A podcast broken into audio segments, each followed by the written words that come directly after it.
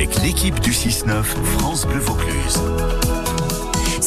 Avec l'équipe du 6-9, c'est parfait, c'est une excellente idée. Vous prenez Maxime Perron, vous prenez une petite fraise de Carpentras dans votre fromage blanc de bon matin accompagné de votre café.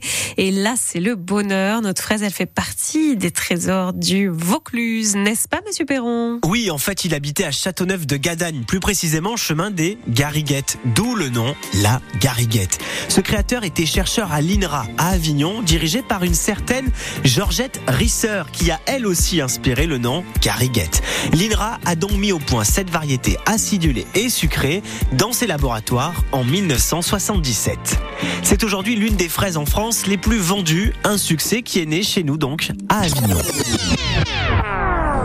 Pourtant, l'épopée de la fraise ne débute pas en Provence et remonte bien avant. Je vous emmène au XIVe siècle, à la cour royale. Les rois étaient fans de la fraise, alors qu'elle poussait encore à l'état sauvage hein, dans les campagnes. La cour a eu cette idée de les cultiver à l'abri dans les jardins du Louvre.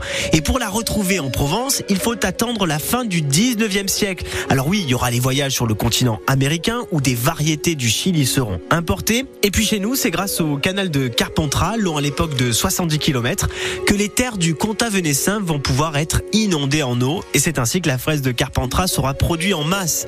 Toute la France mangera alors la fraise de Carpentras. Depuis 87, une appellation d'origine contrôlée protège ce diamant rouge qui fait vivre plus de 500 familles vauclusiennes. La cléry, brillante, rouge carmin, au goût agréable et parfumé. La sifflorette, plutôt rustique, de très bonne conservation. La Mara des Bois, très sucrée, proche de la framboise. Ou encore la Pararo, la fraise historique, issue de pierres amenées du Chili au XVIIIe siècle. Et vous, c'est laquelle votre préférée? Il faudrait que je les regoute toutes. La gariguette, je pense, définitivement celle dont l'origine est vauclusienne avec son créateur vauclusien, donc de Châteauneuf de Gadagne. On apprend toujours énormément de choses. Merci beaucoup, Maxime Perron, pour ces trésors cachés du Vaucluse.